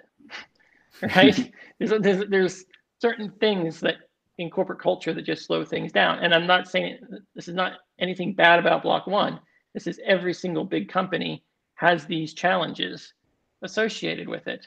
And I think that a a community that is has 10 autonomous teams of five is better than one community with one company with 50 employees or, or 50 devs. And so what I would want to do is empower the Greymass team, the dfuse team, the Hyperion team, the and, and I guess the prediction market, right? IQ and um, and atomic assets and all these other um, DeFi projects. These all these have lots of teams, and if we got if we seeded those teams with a little extra money, collectively the total output of that would be uh, evolve much much faster, but in unpredictable ways compared to say a centralized company that's trying to have one roadmap that forces everything into it. Um, I mean, so I think we see a that, l- lot of innovation in Polkadot. So Web3 Foundation gives out grants like candy, 30K grants to so many different teams. And a lot of what they're building might turn into nothing, but some of it will be great like plugins or modules that other people could build upon. And it, it, Mhm. it's it's working over there. Like uh, there's people using other tools that were built through grants, and it's I, I think it would build a strong ecosystem, and this would be doing it in a more decentralized way than through like Web3 Foundation. uh, at, at Block One, we started doing some grants. At, at a certain point, like in, investing in a company requires far more due diligence and far more uh, li- liability uh, for the investor than just giving grants. It, you can easily spend thirty thousand dollars just doing due diligence with your legal team, right? And then there's only so much bandwidth that you can use at, at upper management to evaluate all the projects, uh, and and then how how well can you delegate authority down to allow people to fund things without that getting abused, right? And so there's all these things that come into play, but that's one of the benefits of Eden is that we've come up with a system for basically giving grants. You're randomly assigned to a group of 10 and one person in that 10 is going to receive a grant no matter what. That's a powerful, powerful way of, of vetting and distributing the funds without bottlenecking at a centralized decision maker saying what things are worth funding and what things are not. Because I don't care how smart you are, nobody knows everything that's worth funding. And uh, and so that's the power of Eden is to get grants into as many hands as possible. And the and then everyone who receives a grant, they come together and they have to pick someone to receive a bigger grant, right? And so you have uh, the best of people's ideas have to agree on who has the best idea, uh, and so on. Uh, and th- in that way, uh, lots of things can happen. And which way it evolves, I don't know. I just know that the more eyes you have, the more wisdom of the crowds you can tap, the better the final result will be, and the more organic the final result will be. So it sounds like both of these initiatives and the Eden initiative and then the grant portal that we discussed yesterday are on similar timelines. You're both saying a couple of months. Yves said mid Q3 potentially, and you're saying in a couple of months. So I've always found sentiment and communities the best when there's something like on the horizon to look forward to. That's why B1 June was so successful. It gave us months of, ah, I can't wait to go to this global party. It's going to be great. And it probably created too much excitement and expectations, but that's always the best time. It's when you're the happiest. You have a vacation to look forward to in the future. And right now we have two really fruitful things on the horizon th- this year. Um, how, how do you guys, and maybe I'll ask Yves because I think it's your turn to talk, but how do you see the grant portal and Eden coexisting? And like, what would the differences be based on your understanding of Eden? Because I, I know you understand what you built. Uh, yeah, it's a, it's a, really good question. We actually we were talking about that yesterday. So because people asked right away, aren't these in direct competition? Are you guys going to be fighting? No. Why? Why? Why do people assume right away that this is going to be negative? Why can't both coexist? And why wouldn't both be targeting? Essentially, have different outputs because they're targeted in a way to different types of people or different types of projects. I see Eden, especially if we're talking about, let's say, in a in a one year time lap, I see Eden more of as an ongoing funding with much larger funding than uh, the crowdfunding platform, which will be more of a one-off funding and short-term injections. So if you were let's take an example of, of Dan mentioned we need a, a, network of API nodes all around the globe and they need to be very, very uh, reliable. Well, you don't want APIs that perhaps might have funding for the next two months and then no longer have funding after three months. That needs to be more of a a base inflation ongoing funding. And you don't want the team to have to justify every couple of months and to go raise funds from the community to be able to do that completely different thing. Whereas, for example, um, you might have an injection for a particular, let's take EOS Marketplace, for example, it might say, we need a certain amount of funds. And so we're going to go in this crowdfunding platform.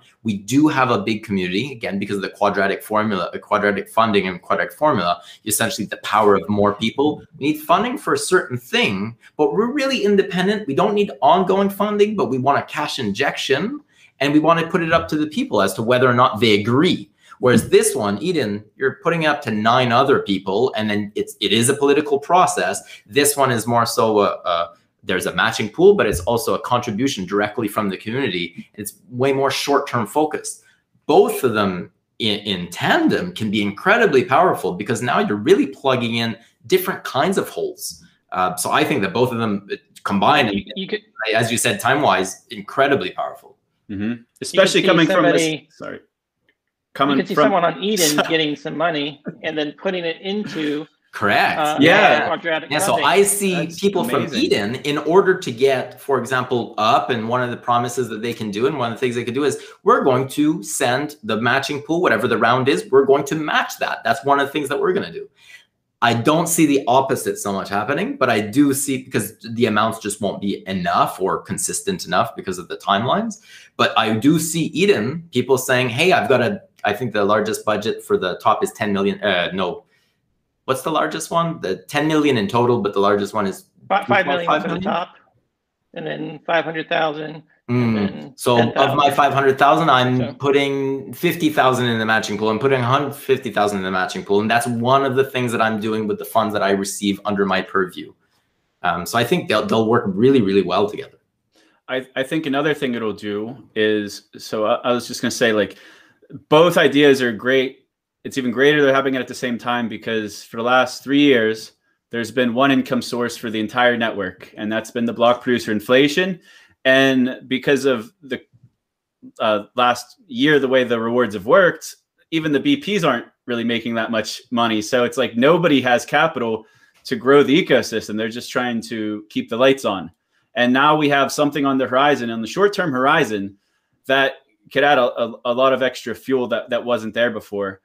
And one thing that wasn't possible before is nobody could actually like a lot of people have other jobs or other things that they do. So maybe they could apply through the grant portal for an, an, initial funding, and it just so happens to time up with the next political playoff, so that they're positioning themselves to be available to put in the hours and, and dedication to the political playoff. Because that's one of the limitations that I see is how many people actually have the motivation to do it, the time to do it, the focus to do it uh, let alone the influence to be able to get through the rounds. But I think that's secondary to um, just getting people to show up in the first place. Mm. Because I think for this to work, you need a lot more people to show up. And then you also have to deal with um, the natural human thing. If you don't think you're going to win, is you're not even going to try. So you need more, you need those people to just do it just because they know it's going to help the, the process. Because what I don't want to see is this thing get kicked off and us find out that there's only like 100 people competing in it and like the three of us end up in the same group in the first round. That would like that, that there's less risk of that happening whenever you you expand the group to thousands. Um, yep. what other ideas are there to uh, facilitate this with everyone's busy schedules? Like how many people out there are do we have thousands of people that could dedicate hours and hours each I, I, how many hours do you anticipate it, per it week and how does it fit into people's schedules? Well the election can happen in a single day for most people. So for most people, you, you pick one day, like a weekend at a, yeah. at a particular time, announced before the election even starts, and then people. There's another source of funding here. In order to participate in Eden, you have to put some money in, mm-hmm. right? So it's not all coming from inflation because because the money gives you skin in the game. It proves that you're contributing, and that then you're going to have some say over where this money is spent. Um, so people haven't once they put their money in, they're going to show up uh, because otherwise they're wasting their money. Not only that, but they've got their reputation on the line. Because if you don't show up, and if enough people in your group don't show up, your whole group is is done because you failed to reach consensus. And so there's a need to make sure that a it's invite only. So as you invite people in, you only want to invite people who you believe are going to show up and do their part uh, and so forth. Uh, and then um, you can control the size of the groups. There's other things you can do to kind of uh, um, manage at a smaller scale uh, and then grow. What we don't want to do is say, hey, everybody just come and participate, mm-hmm. uh, but no skin in the game. That's not what we want. We want active mm-hmm. people that want to participate in governance, that want to have influence. Um, and I think that there are a thousand people that we can recruit uh, that would be interested in this. Uh, and, and that would just be a starting point. And if it works, more people will show up. Uh, and, and I think that it's just it's about growing organically instead of growing for growth's sake, instead of just saying, hey, everybody come and mm-hmm. just get a mass number of people. That's not good. You want to manage the culture and grow organically so people understand the values uh, and understand what it is they're involved in. Because if they don't, uh, then it's going to degrade very quickly. Your foundations are going to be shaky, yeah. and it doesn't matter what you build them on. I, I think if we can get a yeah. thousand people, it would that would probably be the minimum number just to distribute everyone in, in the first round. Because whenever I think of, um, if, if it was like the group that was there at B1 June, there's like a picture of everyone on stage together. And these are like the people that I would expect to want to do this. They'd have the time, the dedication to do it. And if I was in a group with any three or four of them, it'd be a really, really tough decision to make. And I guess that's a good thing because that means the next layer is just going to be that much stronger. But so maybe is even if you don't win, there's other people out there that will represent. I will support this person. Vote for me, and if if he gets voted out, then I'm going to support his cause, and that's going to be their platform. Their platform is going to be supporting you. Uh, and the thing about political playoffs, it's designed intentionally to prevent incumbents from getting an advantage. There's a chance I won't make it out of the first 10, right? I get put in a group that either randomly has people not show up or randomly has three people that really hate me for some reason. Uh, I could be out. And that's a feature, not a bug, because if that wasn't the case, then I would be the new leading political oligarchy, and mm-hmm. it wouldn't necessarily be representative of the people. It'd be Dan's chain. This is about creating a, a, a system that is actually representative of the people. Now, if I got voted out, other people are going to say, "Hey, I really like what Dan has to say. If Dan gets voted out, I'm going to I'm going to support what he's mm-hmm. doing, yeah, and so forth." And so there's, but yeah. that creates checks and balances in the power, and that's, um, you know, I one of the things I mentioned in, in my book is we can't allow the end result not necessarily being what we would want to judge the means by which we got there. The means have to justify themselves because the means are all there is. The end is is always changing, but the means are constant. Uh, so the means justify themselves, and then if we can agree to that, then we can agree to whatever outcome. I, I can say, yeah, I didn't win. That's fine. I can still support whoever did win. Um, and if it really goes south and it doesn't work, then uh, you know you leave the community, and that's fine. Uh, so that's the that's the potential that Eden has, and I'm really excited that, uh, that we can introduce a new level of decentralization, uh, a new level of political decentralization that's unique in the blockchain industry. And I think uniqueness and innovation do carry a lot of weight in the cryptocurrency space. And if people see the community being positive, being well governed, dealing with uh, bad actors uh, in a way that they can believe in, I think we'll see a lot of growth. I think, you know, when we originally announced EOS, it was supposed to be the governed blockchain. And a lot of mm-hmm. people signed up for the belief in the governance. Um, and that governance kind of disappeared or went into the background. Eden kind of brings it back with a, with a new light as a new way of achieving it. And I think that that's going to attract a lot of people who want to see good governance in action. I think part of the problem with the original governance was it lacked funding initially. So, like with ECAF and stuff, we had a bunch of volunteers that were responsible for doing all of this work. Yeah. So, yeah, it, you, it, lost, it lacked funding and it lacked consensus building, mm-hmm. and it wasn't. Um, people didn't believe in the process and how it came to be. So all those things uh, conspired against it, and then it, there was a little bit of a sloppy execution early on. But I think that going going forward with Eden, people can buy in. It, it actually is a process that people can believe in. They opt into it. They put their own money on the line. I think that it has potential to do a lot of good and demonstrate the power of the EOS community and create something unique in the space. I think Eden could be one of the killer apps for EOS. And uh, so, with the first one being not really any software at all, it will take, and even with the software, it still take a whole lot of human coordination. Um, yes. are, are you planning to take on that burden, or yes, uh, organize? You're already organizing the team to org, organizing the team to organize the first political playoff. So it's going to be a, a, monumental task. It's it's it's happening. Uh, it's going to happen, and I'm excited to see some uh, just the engagement, the people working full time, voluntarily to make this happen. Uh, this is outside of the team I've hired to to build apps.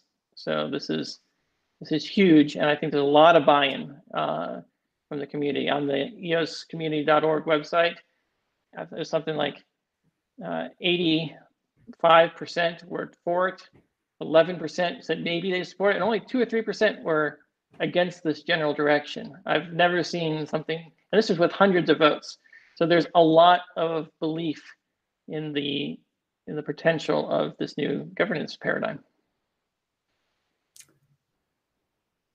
Yves, got any uh, questions? No, I was I was just muted because it's not you to hear noise in the background. Um, uh, I, I had a question. Um, so when do you think you're going to propose the first Dan Larimer MSIG on EOS mainnet, Dan?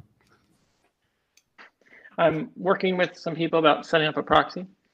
Um, uh, so that that's one element that I'm considering getting involved in that way. Um, but yeah, we'll see.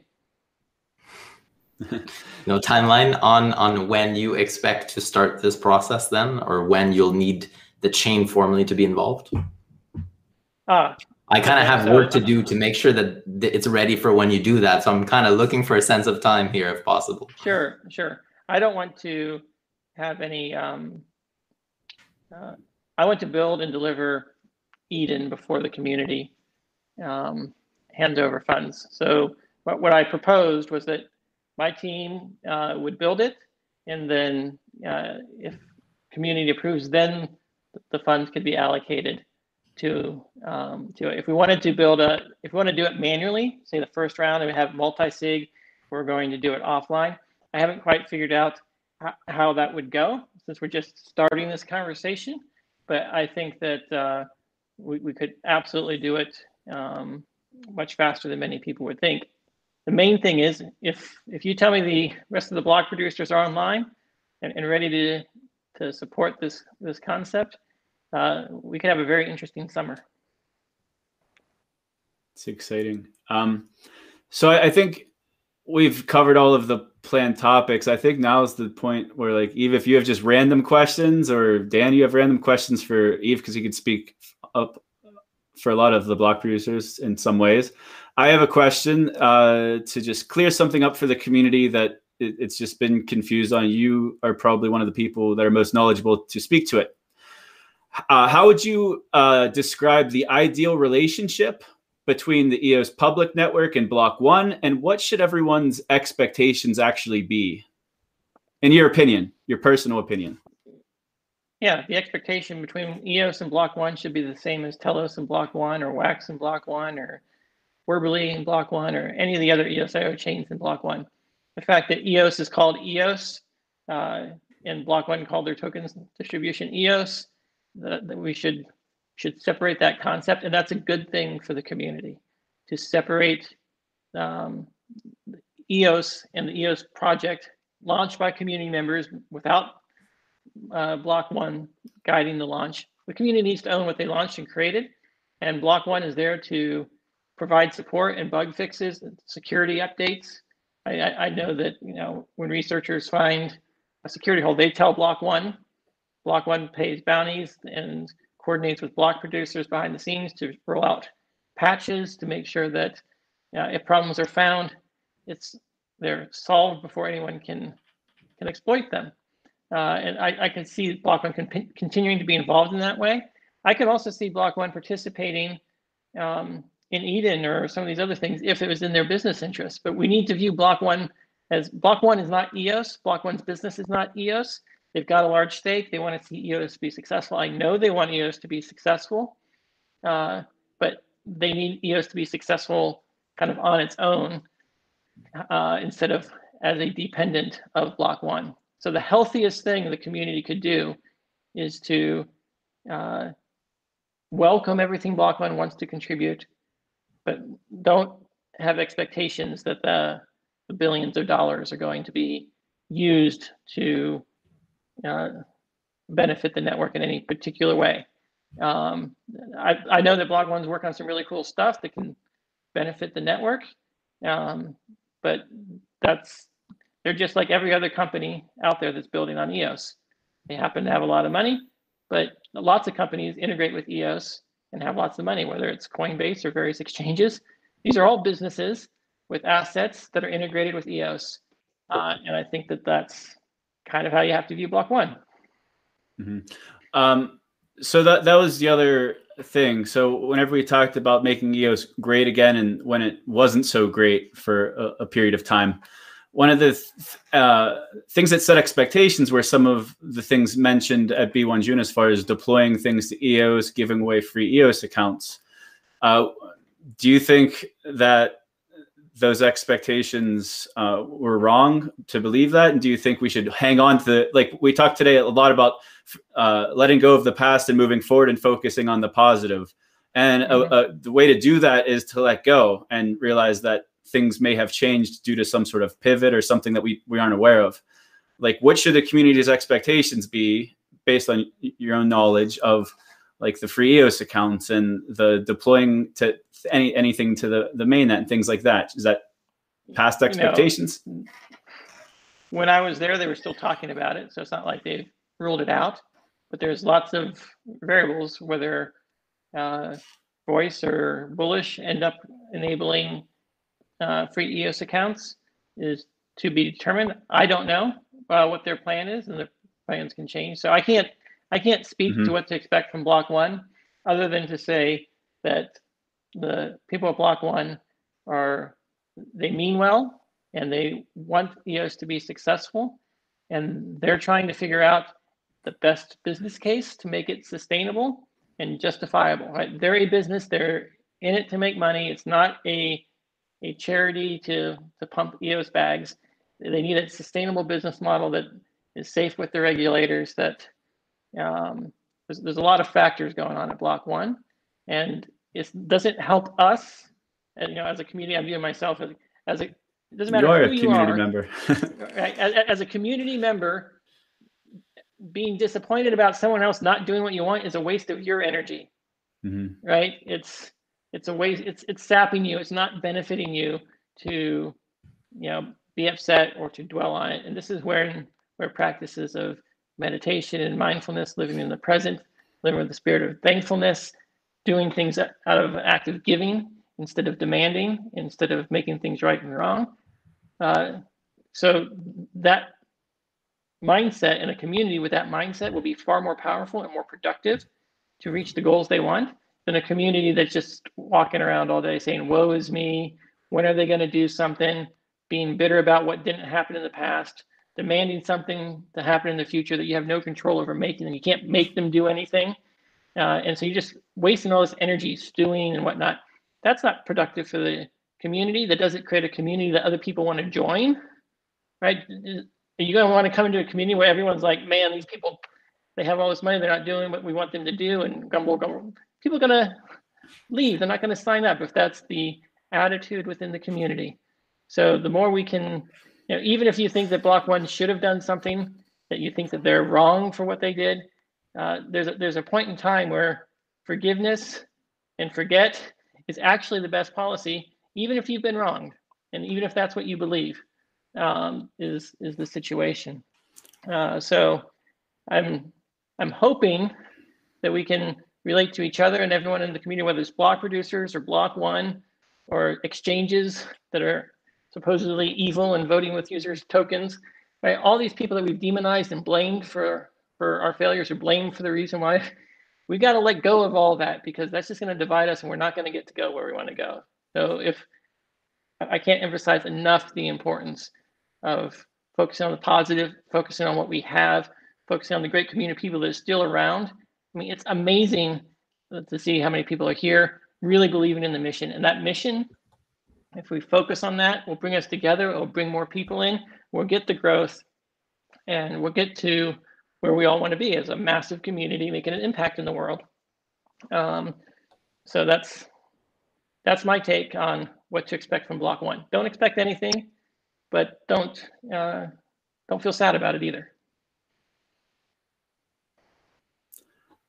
Well, uh, I, I, don't have any more questions. So th- we have we have Dan's attention. I, that's why I asked Yves if you have anything you wanted to get out, or if anyone in the channel has like reasonable questions, we can probably give a couple minutes. Yeah, well, maybe maybe there's some questions in the chat. I saw some uh, uh, some people asking questions earlier. I need to scroll back up, but uh, let me just scan quickly if there's anything. Um, oh, I okay. This is a question I've been dying to ask. Dan, what was all the RAM for? Come on. Free accounts. So it's just to kind of lock in a price uh, with the expectations yeah, of free it's, accounts. It's, it's hedging the the uh, cost of RAM when we're gonna uh, get a lot of voice users on EOS. That was that was the idea.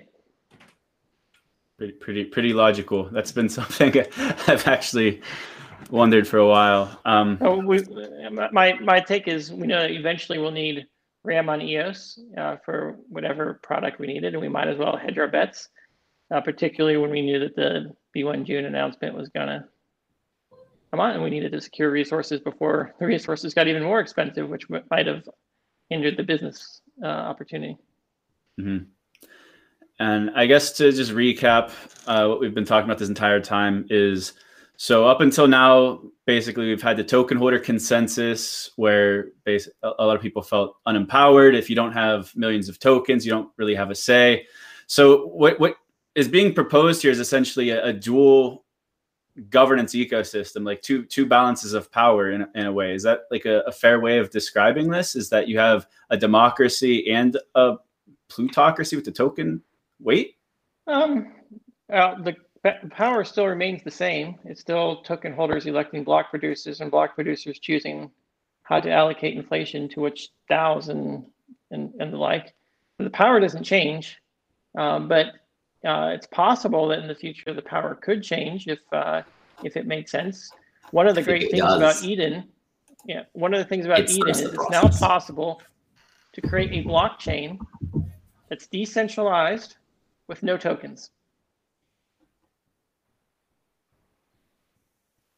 because you can use the Eden process to select block producers, and the block producers can operate the network. And then the network can have tokens or not have tokens, but that's just an app that happens to run on the community's network. You don't need to have any stake weighted, stake weighted voting at all. Uh, it's and it's still decentralized. Uh, so that's that's the real potential of what Eden could become. I'm not advocating that now. I don't want the block producers to get scared to say that's that's where this is going, because they have the power. They would have to yield that power and believe that, that was better for them in the long run. Um, and it could be better for them in the long run because right now the block producers are competing for votes and vote buybacks, but maybe under an Eden governance, uh, they could have a more profitable support from, the, yeah, without all the other games going on, right? So I'm not saying that it's going to happen. I'm not saying it won't happen, um, but uh, there's potential here to have a new consensus algorithm that's above and beyond any, unlike anything else in the ecosystem at this time. A token-free consensus algorithm. Interesting. I just don't want to kill the silence here, Evie. I just have to keep muting myself because there's noise in the background. I'm not not trying to engage. Uh, no, I, th- I, I agree with Dan. Actually, uh, the one part I disagree is I think it actually does start the process of transferring power over, uh, ever so slightly, for sure. And I agree with that. I'm okay with that. There's no problem with that. Um, and as we add perhaps other DAOs, so number one, let's start with one. As we add more, essentially we are we are. It's it's not the same as delegating power away. We're we're empowering others. It's a, it's a different it, i don't look at it as the block producers losing any power. It's having processes in place so that other people can also be empowered in different ways and mechanisms so that their voice can be represented and amplified through this process which is the the political playoffs. And then they get budget. That's a big part is they get budget out of this as well. So there's it's not just theoretical um, uh, there, there's an economic power that comes associated to that to that process as well. Um, where I think it will be interesting to see is whether or not we replicate um, what existed after mainnet launch. So after mainnet launch, the system uh, that currently exists wasn't there before. It took about a year and a half for, for that to start happening. So for the year and a half, did we really have a system in place that was so fruitful and that encouraged development and that actually brought value to the project? Well, in a lot of metrics, that was not the case. We saw that if, if we just look at the token price, the token price kept going down. So that's not necessarily different. Was community sentiment better? Yes. But was it only because of that? Well, no, because there was also block one more in the mix and there was the hope of B1 and that type of thing. So I'm, I'm interested to see how much optimism will come back? I think that's definitely going to be a, a higher return on investment. Definitely high. Definitely. Are, are you feeling the optimism? I mean, oh, already. People are saying already, that the sure. optimism no is like it was uh, back in the early days, right? Yeah. There's, there's, a clear trajectory change in optimism and hope, and that's for sure. the first first sign that something something's going to change in yeah. uh, in the in the community. And yeah, I am very pleasantly surprised at how productive the block producers have been uh, that I've talked to. Um, so I'm more optimistic than ever. I I'm glad that the uh, community seems to be embracing the ideas because I think it will actually help. Um, and this is going to be uh, a very exciting year for EOS. All right, so I guess uh, every start wrapping up. Uh, unless you guys have anything else, um, I know. Just want to add that yes, my power comes from my beard. so, uh, what what's what should the expectations be for like the the, the short term here? And that, this goes for both of you guys. Like, what do you have going on? Like, uh, Dan, you're, you maybe you could plug your Monday calls on Telegram and uh, everything else that I guess you're working on that we could expect to see over the next couple of weeks or months. Yeah. I'm making myself available for voice calls on Telegram, um, and we've had hundreds of people show up to that uh, just to hear what's going on and to ask questions. Uh, I'd say the other thing that I could ask from everyone is please sign up at eoscommunity.org. Just signing up is a, a show of support, of belief, uh, you know, a show of numbers. The more accounts we get there, the the better. Uh, and then now I'm going to be posting updates and design documents and discussions on eoscommunity.org. Uh, and so that's a great way to get involved. Um, and it's really, really powerful to have these discussions in a place that Google can search them, we can search them, uh, and so forth. And that's free from a lot of the trolls that you would have on other social media platforms, mm-hmm. right? When people can go to Reddit or Twitter and you know they already have an account and they don't have to put any effort to get involved. There's uh, um, a lot more policing that is necessary. But when people put the effort to create an account uh, and to sign up to the forums and engage on the forums, that's the real community. That's the active community. That's a sign of the number of people that might be willing to participate in something like Eden.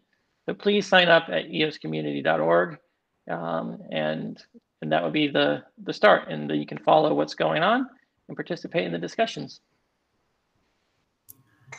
All right. Uh, and I, I, can't remember if I said this before the call or during the live stream, but Dan, you're like the only person that's been able to drive the community away from Telegram. No one like like the fact that you were able to bring the community together in the last just couple of weeks.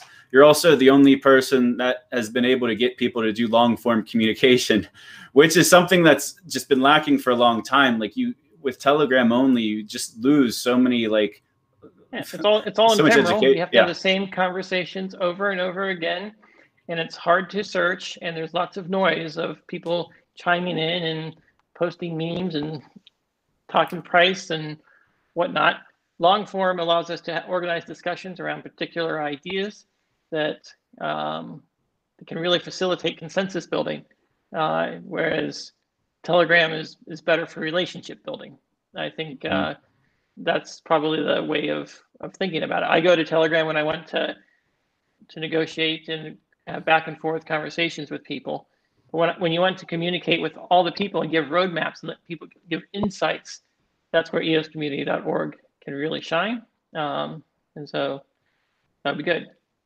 I've got to go here before my headset right. dies. So, Yves, you want to wrap it up and just plug anything you got going on, and then we could uh, do a little go EOS. Uh, well, I just did. A, yeah, I just did I a show yesterday, so there's very little to add. I just want to say that you don't have more news. Heard, yeah, we've heard the we've heard the word consensus a lot today in the last two hours, and um, I just want to say that that's our focus. That's what we want to bring to the table. That's what we've brought to the table from day one, and we are in a position of power. We're in a position of power to be able to bring the other block producers in consensus with the people that Dan is working with, which he's brought in consensus. And I think that if if we actually take a step back and we look at Dan's previous projects, um, this was one of the points in time that has occurred on two separate occasions in the past, and in both times, consensus consensus was not reached.